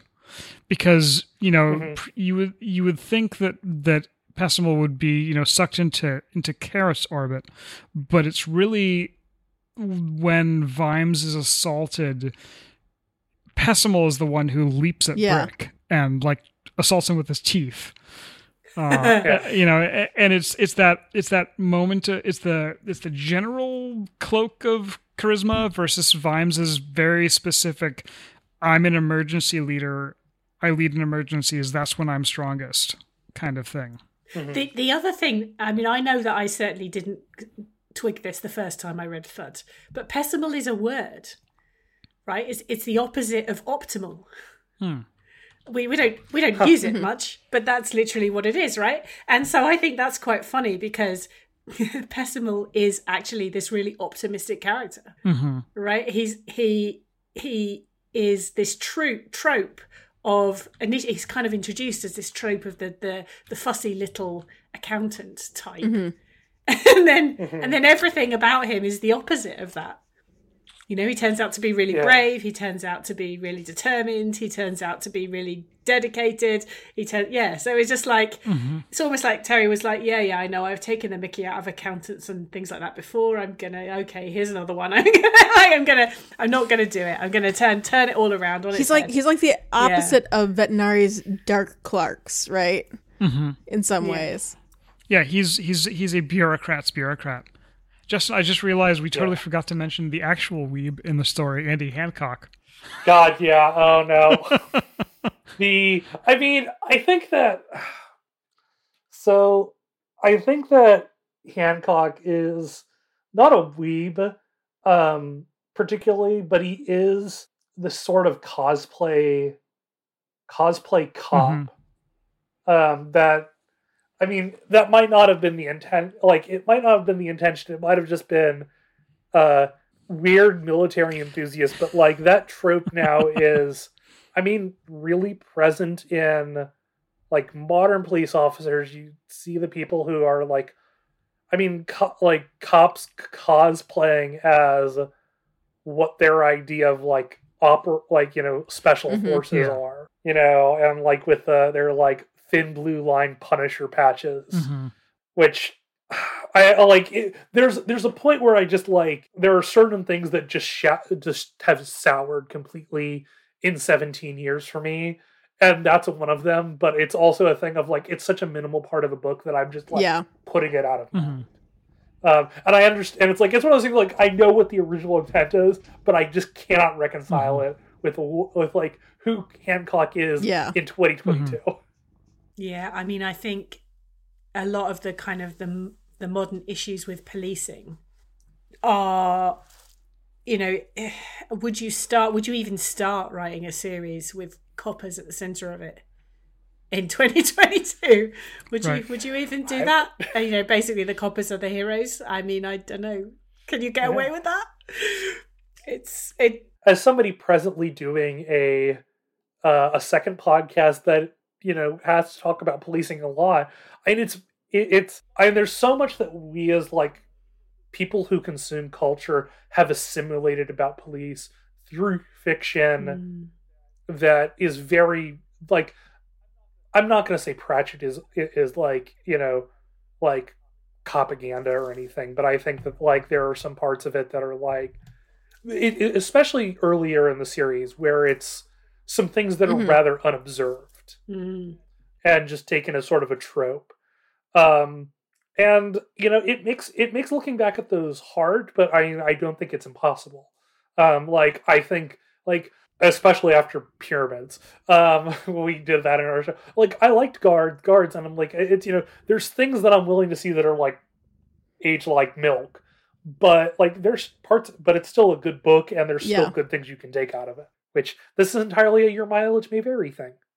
Uh, I feel like part of it also is that the the early Vimes slash Watch books are like the Watch is still the underdog. Like at the in Guards Guards, there's still the Day Watch who are like portrayed as not being good.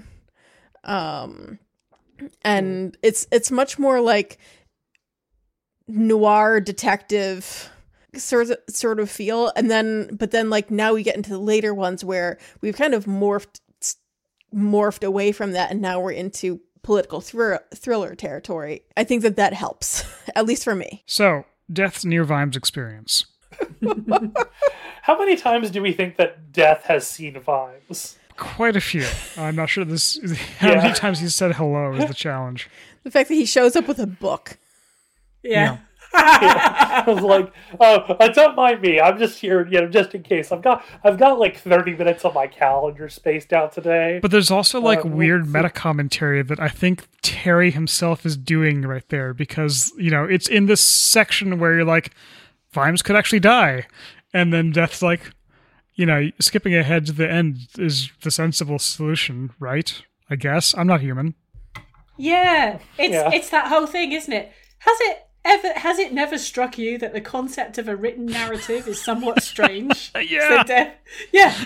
It is a made up story, very strange. All one needs to do is turn to the last page and the answer is there. Therefore, what therefore is the point of deliberately not knowing? you know, you're just like, okay. Hi, welcome to my thoughts on spoiler culture. um, as somebody who has made it my bit for three plus years of like dodging spoilers, and you know, it's very funny to me. Um, as somebody who like does not care about them except when I'm making content about stuff. So this was very much of death, my homie, my eternal friend. But I also think as well, particularly with this book, you sort of think, yeah, but if I turn to the end, that's not going to answer anything because all the answers are actually a bit before that. Right. yeah it's like, Yeah. like I, yeah, if you do it properly, the answer is not on the last page. Mm-hmm. yeah So yeah, Yeah, which is sort of like a commentary that it's like it's not about the destination; it's about how you're getting there as well. Because it's like we know that there's not going to. I I think we all know on a level that there's not going to be this war between the dwarves and trolls. Uh, but like my my interesting thing is how is that going to be resolved? What is what is the secret there? I don't care about the murder. Like the murder, the murder ends in a real way. Like the murder ends up being it was an accident in the heat of the moment, and nobody knows who the murderer Mhm. is. yeah, yeah yeah. So there, there you know, it's not who done it because it who it, the weather did it. yeah Yeah, Yes. Because that's not important. The important part is why were they all in the room together? Yes. Yeah. yeah, Exactly. exactly. You're asking the wrong question. Yeah. hmm Which is my favorite type Yeah. of mystery. Yeah. Yeah. Yeah. Yeah. And such a Vetinari move, too. absolutely yeah Mhm. And then there's the C plot of the book, which is the girls' night out. Yeah. But, you know, speaking of not skipping ahead to the end, I'm going to skip ahead to the end for a minute and say, gosh, is there relief on being done with the girls' night out? Such, like, that's a a vibe. Yeah. Like, Mm. oh, I- we're done with fun? Oh, thank God. Yeah, I mean, I, d- I didn't, I don't like this. I don't like it. I don't like any of it. I'm sorry. I think there are, I think there are parts of it Yeah. that I like, but I, I like Sally and Angua bonding. yeah i like that All right. and cheery All right. and Over- cheery as over- well as the and cheery being yeah. there as the like um neutral party between Mhm. angua and sally but then there's tawny I, I do yeah. like we get to see beers. That's Yeah. nice. And Igor, who's not an Igor. yep Yes, but yeah, we should talk about Tawny. i want no, to you like see, her you're set. And now there's another one. Igor. Igor or Igor? i say igor Igor. See, I always read it as Igor, but now, but I believe it is correctly Igor. I think my my pronunciation of it is entirely shaped by the uh the film, uh, Young Frankenstein. Mm. Yes. Yeah. Yeah. yeah, yeah, Anyway, that's a random aside. Yeah. Um. Yeah, I mean, I just after all the work that Terry Pratchett had done with moving away from female characters as just being characters dressed in skimpy outfits, right? And okay, he took the Mickey out of it, but he nevertheless still did it a bit. You know, he's done all this work, and then he just goes straight back to it with Tawny, Yeah. and she's and she's she's she's beautiful, but she's stupid. And you're like, oh really, really, Yeah. really, okay. And then all that stuff with Nobby as well, where Nobby, you know, in Jingo, Nobby is um, Nobby is kind of exploring his own his own sort of uh, gender presentation and all of those things, which is really cool and really interesting. And then immediately Yeah. you've got Nobby wandering over to a strip club and pricking up the beautiful, stupid girl. And you're like, oh, really? Couldn't we have done, man? And there's there's even a joke about that thing with that that thing with Nobby from Jingo, which is that that Tawny's real name is Betty. And she's like, nobody Exactly. want, you know, nobody would want to see a Right. stripper Exa- named Betty. And of course, that's and it's- Nobby's and it's stripper just like, name. you could have Ugh. done so Ugh. much. I mean, it just fe- it almost feels un Terry Pratchett, right? Because it's Terry's Yeah. Pratchett. You know, his thing is to just take the obvious route If- and then not do it. Yeah. You know, and I've It feels if she'd just been smart, it would have been it would have been a good. lot I of think. the a lot of the stuff with the girls' night feels a lot like trying to have your cake and eat it too. Like where you're trying to do all Mhm. these funny week at the camera jokes, but like like about like oh yeah, but you don't actually subvert the genre. You still lean into them. Mhm. Um, it, it's Mhm. there's a lot of stuff in, in the in these sequences where it's like it feels like a Terry Pratchett of 20 books ago. It feels like a first pass to me. It feels like it feels like he started and Yeah. never finished.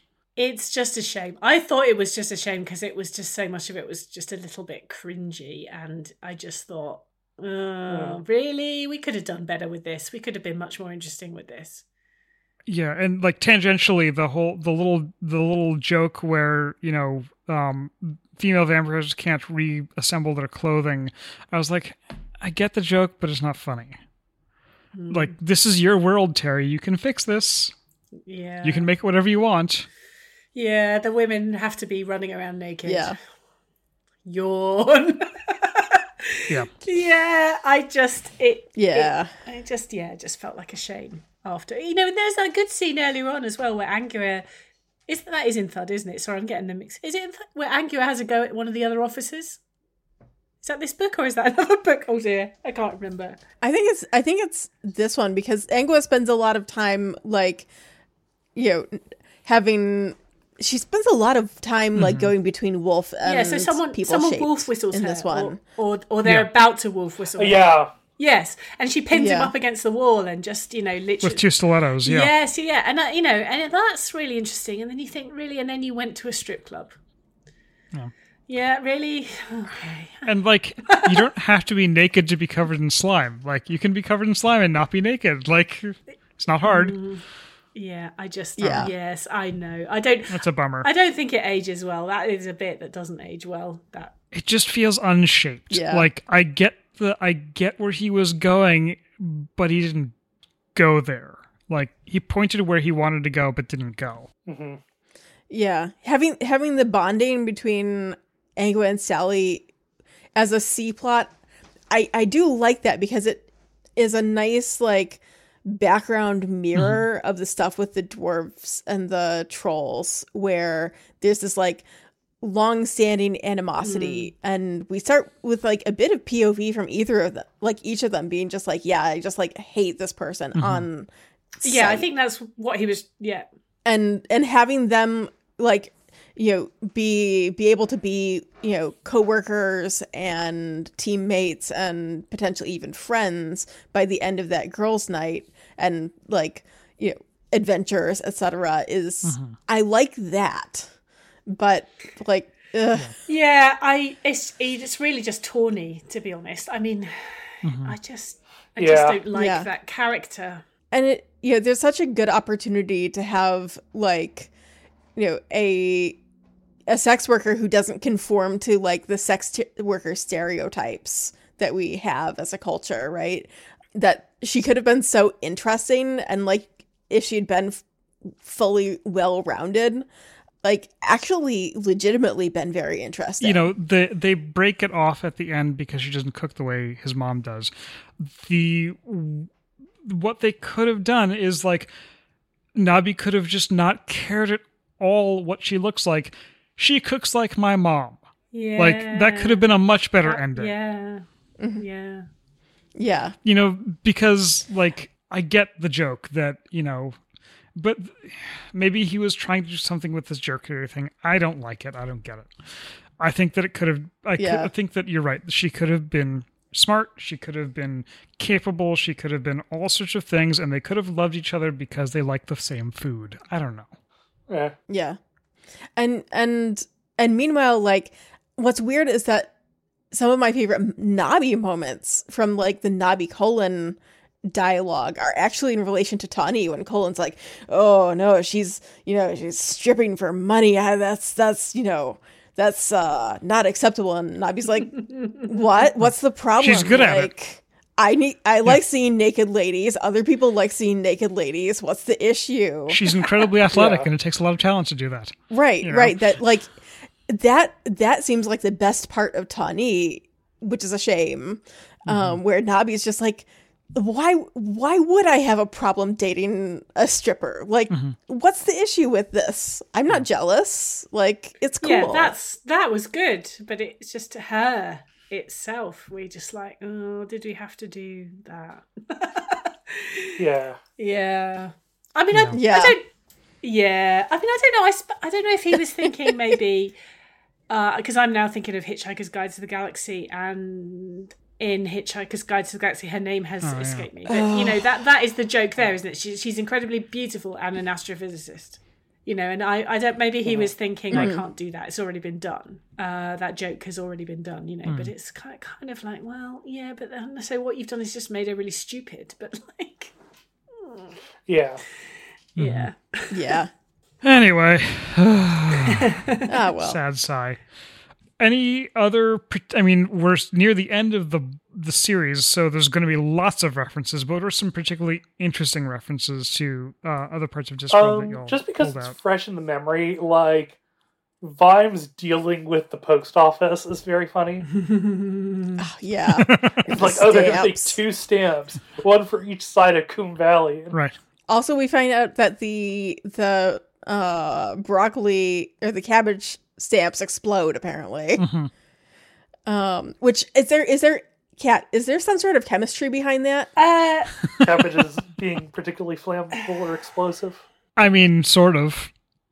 Brassica is, uh, generally speaking, somewhat. yeah, I think flatulence that's. causing? I think that. Yeah, There are sulfur compounds. Or is it just foreshadowing foreshadowing the exploding cabbages as they Yes. drive down the Uh, road? possibly. I Hmm. Don't. You know what? I don't know. I'd have to look it up. There might be something. It wouldn't surprise me. It wouldn't surprise me in the slightest. There probably is something, some some kind of explosive link there. You have got yeah, you have got sulfur compounds in these things. So yeah, maybe I don't know. I'd have to check. Mm-hmm. Yeah, I mean that sounds like a Terry Pratchett thing. Of course, Moist could have used that carriage in the previous book. Yes, yeah. Well, he didn't That's think true. to ask the. Uh, um, yeah, yeah. No, I, I have actually got a good one, which I think you might like, which is so the word at the end that activates the cube is orc, right? A W K. But uh, apparently, this it Terry was playing with the um, the sound of orc versus orc, as in O R C. Huh. So the word is not the word is not Oh. Mm. A W K. It's O R C. And that that was a forward nod to Oh. unseen academicals. Yeah, yeah, yeah. Yeah. yeah. Interesting. Oh, that's very interesting. Yeah. But it, it kind of got Huh. kind of got lost, unfortunately, because by the Yeah. time he was writing Unseen Academicals, he was starting to struggle. I, that might have that might make a lot of sense to folks particularly familiar with very regional accents. In yeah, the maybe it as well. sounds because when I say the two words, they sound identical. Orc and orc. I mean, I can't I can't make them sound differently. Yeah. I, I right. And a Californian accent says Orc, awk orc. and orc. Yeah.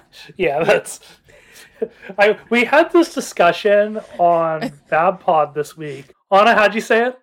I said Oregon. Oh dear. Um, and you know the, the Oh, East dear. Coast to think of, we, you know, make your vowels as big as possible, whereas the, the West Coast we um, we want to take as little time saying our vowels as possible. Wait, so so hang on. I you, you need to say Flat as a you need to say that name now because I don't know the difference. It's Oregon. supposed to be Oregon, Oregon. Oregon. and yeah, it's Oregon. notice how like there isn't that set, It's like Oregon- that E there yeah. when I say it. It's Oregon.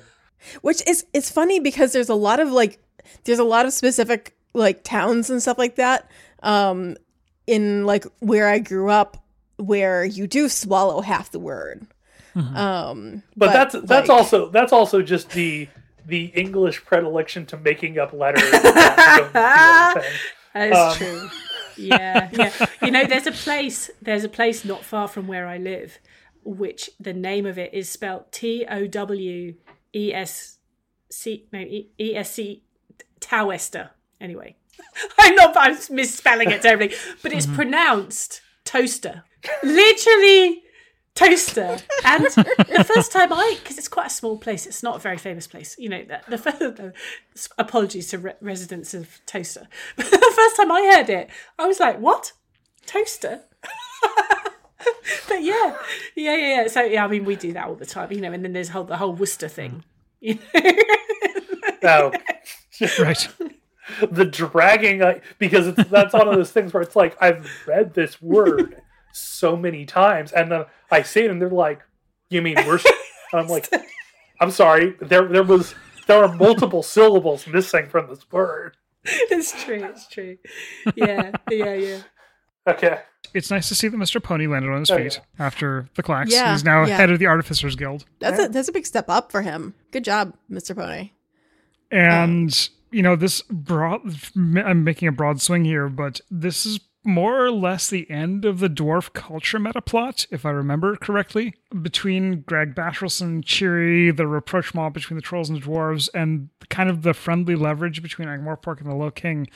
This feels like the end of that particular meta plot to me. Mm. Yeah. But also, this feels, as you said, Anna, like kind of the end of the Watch series. Yeah. It's snuff. Even though They're- we get one more, but it's but Vimes. It's it's. I mean, that's more a country gentleman like yeah. book than the Watch. If I like, Yeah. I mean, I haven't read it in a while, so I could be wrong.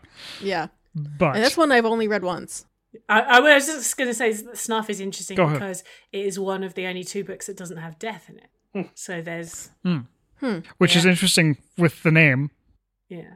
One of my favorite callbacks in this book is the use of exclamation marks as an indicator of sanity, um, which you only get if you read it. Unfortunately, it doesn't come across in the audiobook, but when Vimes is getting like really unhinged, he starts using a lot of exclamation points. Oh yeah, when he's yelling the "Where's my cow?" and all. yeah, it's like too. five exclamation points after cow. And the uh, I do also love it when B.S. Johnson Yeah. shows back God up. always loved yes. Oh, always. Always. Yeah, that that apartment building that just sounds like a, a Boschian nightmare. Uh, anything else we find important to talk about? Do you want to talk about the summoning dark again? Um, Since it I would be three times now. Yeah.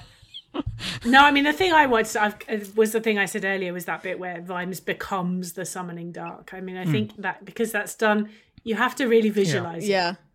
But then once you do visualize it, you think, oh, It's a surprisingly popular Yeah. tattoo in the it Discworld fandom. It is. I've seen. I've seen a lot of those.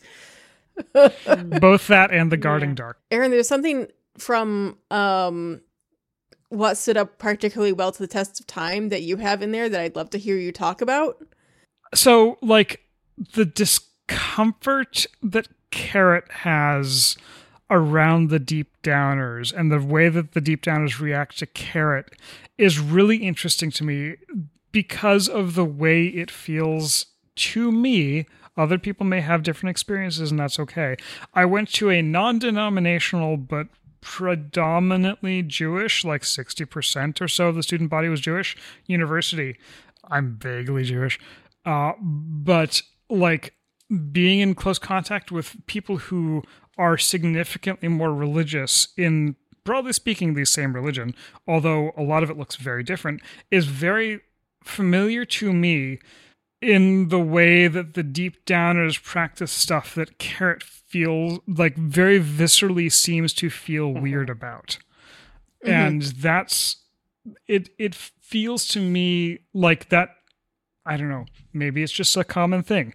Maybe Terry actually knew a whole bunch of Jewish people and had this like conversations about this with them. I don't know. All I know is that the the levels of devotion to traditional dwarven values like stood out to me in a way that Yeah. felt very solid and realistic. Yeah. Um, and I think I, I did want to ping off of that when we were we were talking before about like is dwarfish culture a religion? Is this religious fundamentalism? Because they're not worshiping anything, but I think I think that they they do have all of the like ritual significance and um strong court cultural aspects that do come along with a lot of religions. It's just like that they have a lot of like orthodoxy. It's just that they don't they don't necessarily worship, you know, a specific being or anything. Yeah, and you know the interesting thing about dwarf dwarven dwarven religion, I'm just going to shorthand there, is fundamentally an indigenous religion. It's not something you know. There there are proselytizing religions like our friend Constable Visit, where anybody can join, but dwarves, just like a lot of Jews, we're going to ignore a couple of the sects.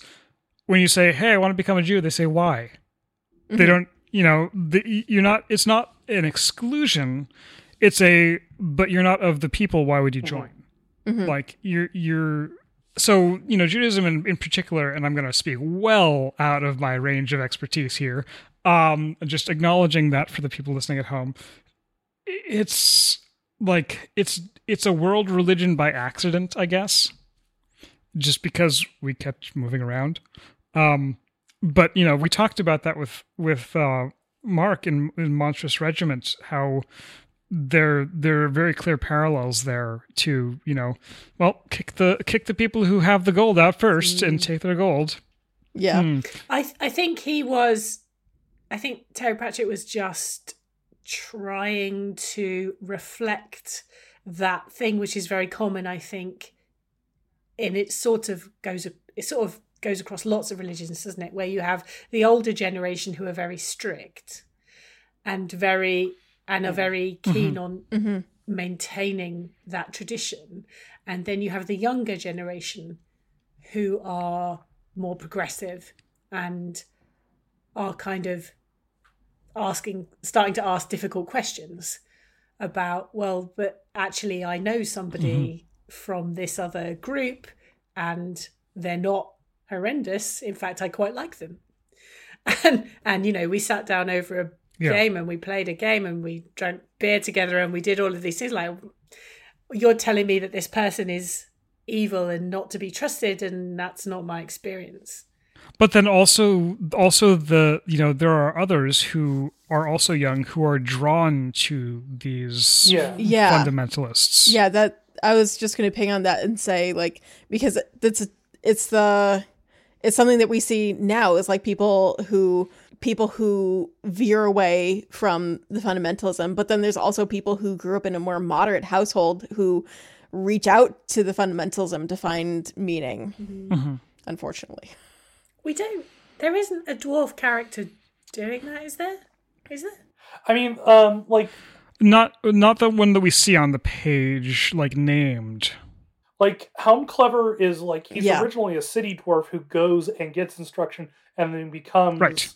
more fundamentalist in that because he's seeking that structure Yeah. and that connection to his ancestry. Well, Right. and now placing this in the time period, I'm now realizing exactly what he was referring to. yeah but i think he was very carefully not pinning it on any one specific group he was just trying Yeah. to say Yeah. look, you know, there are t- again, it's that same message all the way through. I mean, I think he was very careful about this. It's like there, there, there Yes, are these. T- there are always two sides to this. You know, there is this way of looking at it. Mhm. Yeah, yeah, Yeah. and and At then there is least is two the other way of looking at it, and it's it's you know they they might be in conflict with each other, but it doesn't necessarily mean that one is wrong. Um, and I think It means there's Yeah. work to be done. Exactly, exactly. And I think right, you Yeah. know, right the way through to the end of this book, it's kind of wouldn't it be better if people sat down and had a chat? you know. Mhm. Yeah.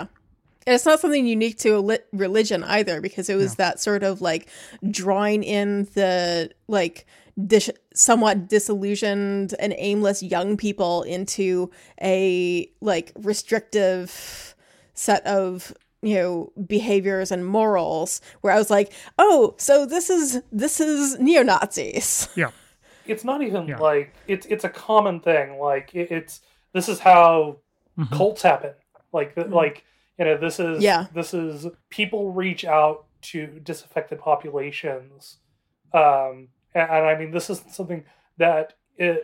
I mean this is a feature of fascism, but not like it is not solely um, an identifier of it. But like you see like any like especially like cults that are reaching out to disaffected youth um that's always a sex thing. Um some old man is you know yeah.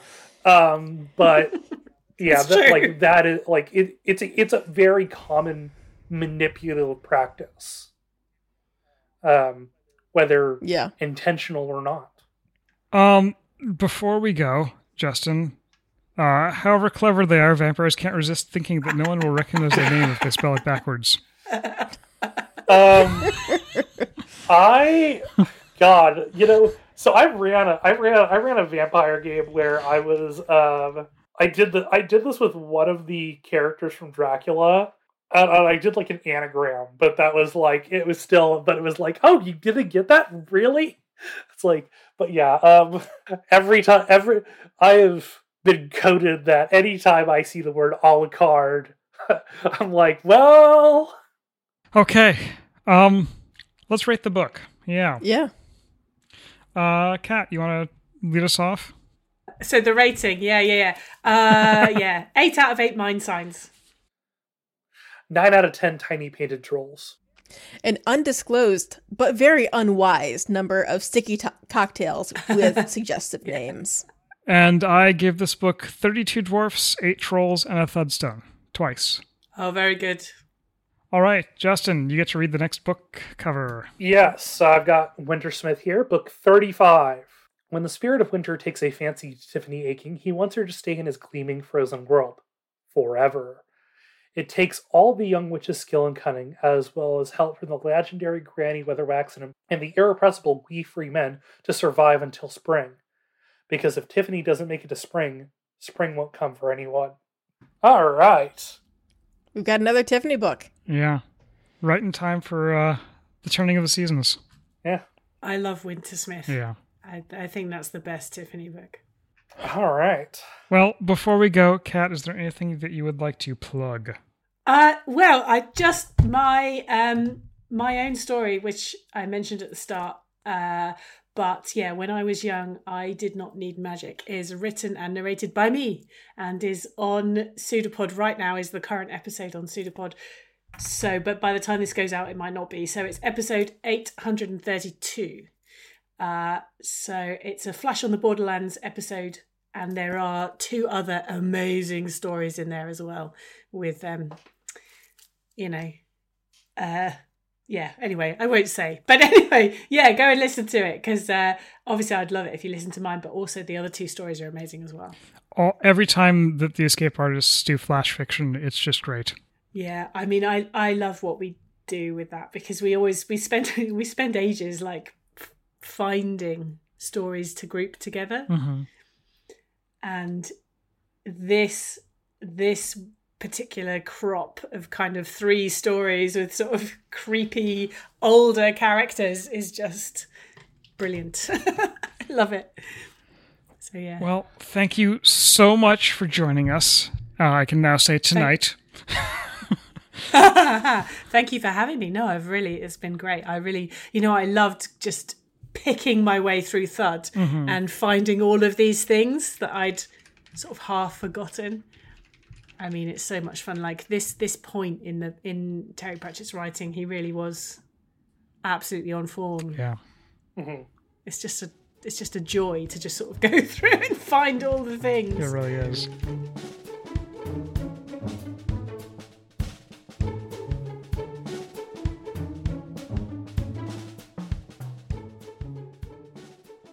The Compleat Discography is an independent production by four people who just really like these books. All opinions expressed during the show are our own. All quotes from primary or related works are used under the Fair Use Doctrine and remain copyrighted by their original owners. The music from this podcast is sourced from Incompetech. That info can be found in the show notes. The rest of it is distributed under a Creative Commons 4.0 Attribution Non Commercial No Derivatives license. Share it, please share it. But say where you got it, don't make money off it, and don't change it. Connect with the show at AtuinPod, which is A T U I N underscore P O D, or email us at atuin.pod at gmail.com.